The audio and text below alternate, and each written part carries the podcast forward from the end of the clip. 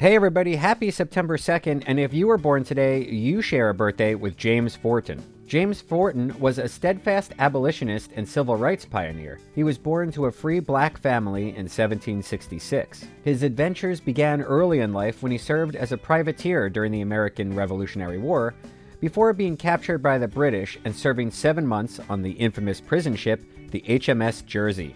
Following the war, Forten walked from New York to Philadelphia to begin studying the trade of making ship sails.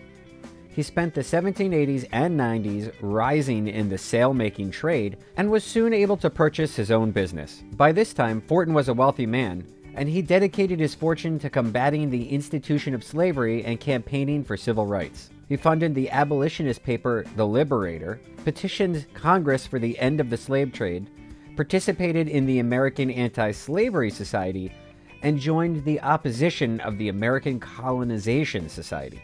Forten also wrote a pamphlet entitled Letters from a Man of Color in eighteen thirteen and argued that the nation's ideals of liberty included black Americans as well as white.